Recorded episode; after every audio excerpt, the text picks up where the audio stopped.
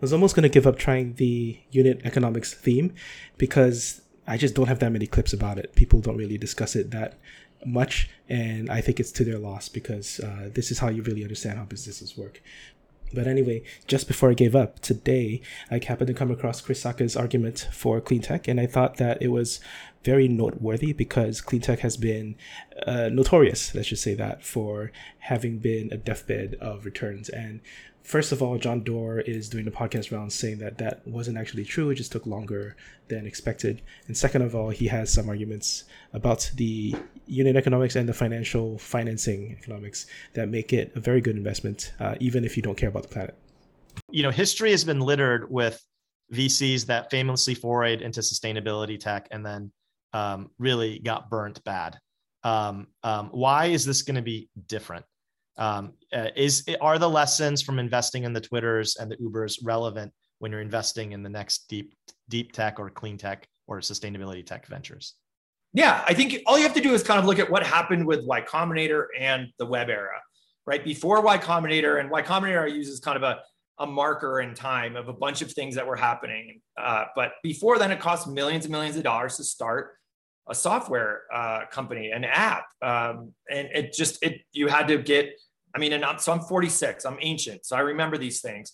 Internet connections cost tens of thousands of dollars per month. You had to actually build your own rack of servers. Like, not kidding, you, you had to have a person or multiple people to build that rack of servers in a hosting center.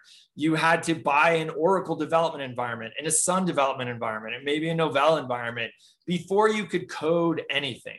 So, what was getting funded back then were very thick business plans and they were mostly bunk and it was mostly kind of like snake oil salesmen who were able to charm the VCs into giving them millions of dollars to start these things. But it was just incredibly risky. And when you talk about getting burned like that's what happened in web 1.0 right? I mean we there was a time where i got laid off from my law firm uh, in uh, well four days before september 11th and for that next year, you couldn't get a U-Haul out of San Francisco because they'd all gone one way back to Indiana and shit. So everyone had moved back with their parents.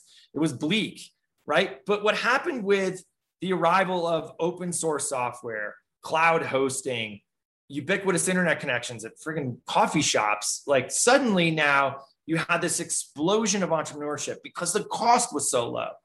Now, the result was there was a lot of crap made back then because the barrier to entry was lower, but there was a lot of amazing stuff too, because we didn't have all these gatekeepers and we didn't have all these things standing in the way of building stuff and trying it. And so the result was we saw this shift where the cost came down, the unit economics made more sense, and, and now there was a direct relationship between the app developer and their user.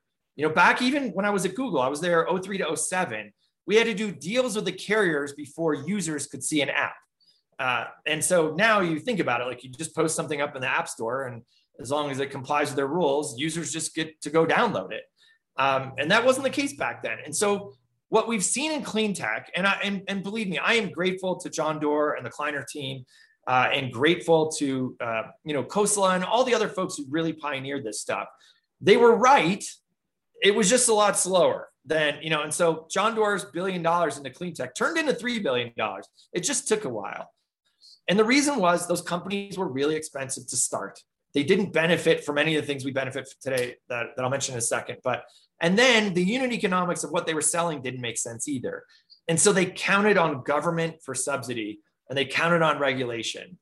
What's changed is that these companies are so much cheaper to start now a lot of that is just all about machine learning, compute clusters, about CRISPR Cas9 available to teams of like two people when you needed a half billion dollars just a few years ago to do that. What's happening in synthetic biology and protein folding, all of that has brought the cost down to where the unit economics of what they're selling just makes sense on their own. And so without any government and regulation, and I'm allergic to that stuff, without any of that intervention at all, we can now go direct to a consumer, direct to business as a buyer, and directed government as a buyer. And so that's what's changed. And that's what's dramatic. And it's funny, you know, I have a good friend named Andrew Beebe, who's a partner at Obvious Ventures. And a couple years ago, Andrew saw me at a climate event and we'd been friends. He, he, he was selling solar panels back when I was at Google and I was buying solar panels from him. And so we'd known each other forever.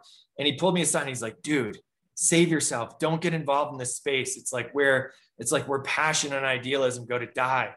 And I said, no, no, no. I we really think it's changed. Like that, the numbers are there and they moved. And this is like the this is the golden era right now. And about six, seven months ago, he came back to me and was like, you know what? Thanks for saying that, man. I got my second win.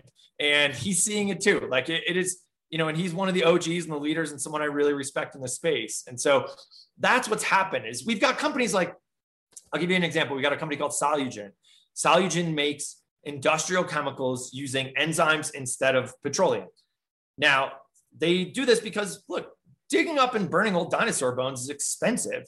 And so, anytime you can use the sun or a natural process, you're just going to save money. So, they make hydrogen peroxide, for instance, at industrial scale, and they take it to a guy. And I like to imagine him as like a with a you know a, a Make America Great Again red cap on and like a jumpsuit. Maybe he's got a tobacco dip in, and he asks two questions: Is it hydrogen peroxide? Is it cheaper? Well, then fuck it, I'll buy it. And like, that's my ideal customer right now. Someone who has no shits to give about the climate whatsoever, but just wants to buy the better, faster, cheaper, more delicious, easier to use, easier to maintain option. And so that's a company right there that's doing a nine figure run rate with 60% margins selling a commodity. In parallel, we see stuff like uh, Heart Aerospace. Um, we have this team when they came to pitch us, um, and I shouldn't even say they, it was a guy, a guy named Anders from Sweden. We were kind of like, uh, where's the rest of you? And he's like, no, no, I got this. I'm going to build a 19 seat, fully electric regional commercial aircraft. And uh, we went and gut checked it with Boeing and Airbus, and they both told us physically impossible. Bill Gates' team was even down on it. Um, and so we invested. I wish we had invested more in hindsight, but we invested and we stayed close to him. And what he did was he took the seed money and he rented a hangar in Sweden. So he's got this huge hangar. But for the first year and a half, he just sat in the corner of the hangar and started hiring some computer scientists and some aerospace engineers. And they built the plane in the computer using machine learning and AI. They built the entire plane. And then as they started to hone in on the final design, piece by piece, they built that full scale powertrain and reduced scale fuselage in the hangar. And they went from in an industry where usually introducing a new airframe takes 10 years and billions of dollars on single digit millions of dollars with a team that was small enough to fit inside their 19 seat airplane. They went from zero to billions of dollars in orders from the major airlines. And those major airlines aren't doing that because they're like tree huggers. They're doing it because these are these are airplanes that make their least profitable routes profitable. And so they're doing it out of sheer greed. And so for me, that is again, that typifies what's changed. What's changed is that the tiniest team can build something massive, leveraging computers and that the market is there to buy it without anyone telling them they have to. And so that's why right now is different. So if you are um, an aspiring Stanford student who wants to do something more than a digital company, um, uh, your argument would be that you can still go after something in sustainability tech or go after a, a more ambitious vision than a typical you know uh, startup in in the sustainable world without sustainability world without needing to have a different playbook you don't need to have a different playbook on how you have to build that company because of the capital intensity. Um, it's the same basic playbook as what's existed over the last 10 years. Yeah, few, I mean, I'll say a few things about that. One is these are still companies. You still have to build them.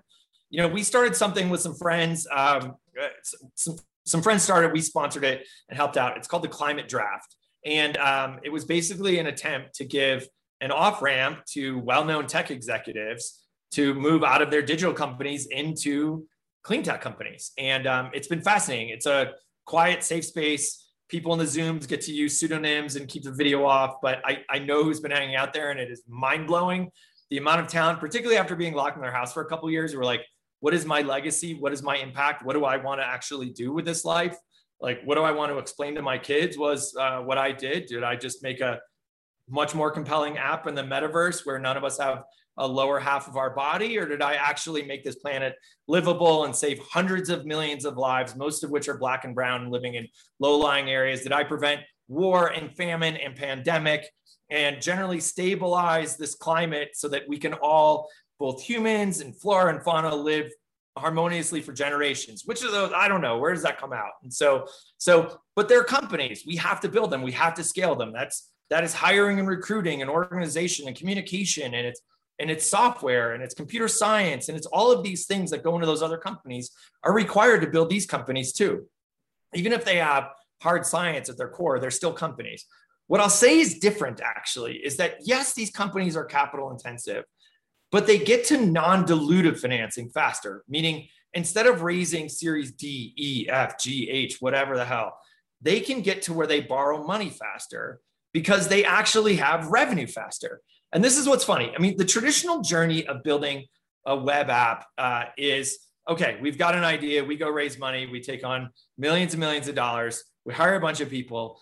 We, it's a beautiful idea. We think it's fantastic, but we spend a couple of years developing this thing and we prepare for launch date and we put it up in the app store and we cross our fingers that anyone gives a shit. And most of the time they don't. No matter how well intentioned it is, like most of the time nobody cares. So sometimes they do. And if they do, then you give it to them for free for years until you've got millions and millions and millions of them and you try and figure out okay how the hell are we going to charge them for this now? How are we going to make any money right? That is like the desperate arc of web apps. And god bless i've made a lot of money funding those things but that's how that works. And so with our companies we have a prototype we see it like okay it works let's go to that first customer the first customer may buy a vat this big or a couple kilos of something but they're an arm's length customer we're not selling to an uncle and so we're like, okay, that's a real thing. Now we go scale. And as we scale, we generate cash flows and we generate receivables, and then we can go to an actual bank. And so it's hilarious, but like we we have an LP in our traditional lowercase fund who asked us this question when um, when we were pitching our carbon fund, and um, and I explained this thing to them, and I kind of looked at Clay, our partner, and I was like, you know, these guys are kind of old white hairs. Are they going to believe this at all? and they were like, ah, shit, we were just messing with you. We've already lent to two of your lower carbon companies just off their balance sheet and income statements. And so that's what's changed. And I will say this there will absolutely be more wealth generated in this space than in the internet all time. There is no doubt. Just look at the numbers spent right now on internet advertising, on e commerce. And I say this as a very proud Stripe investor, but just look at the scale of that and then compare that to what's happening in energy, transportation, building materials building operations, food and agriculture. Just look at the scale of that. We have multiple companies in our portfolio right now that I know will be worth multi trillion dollars.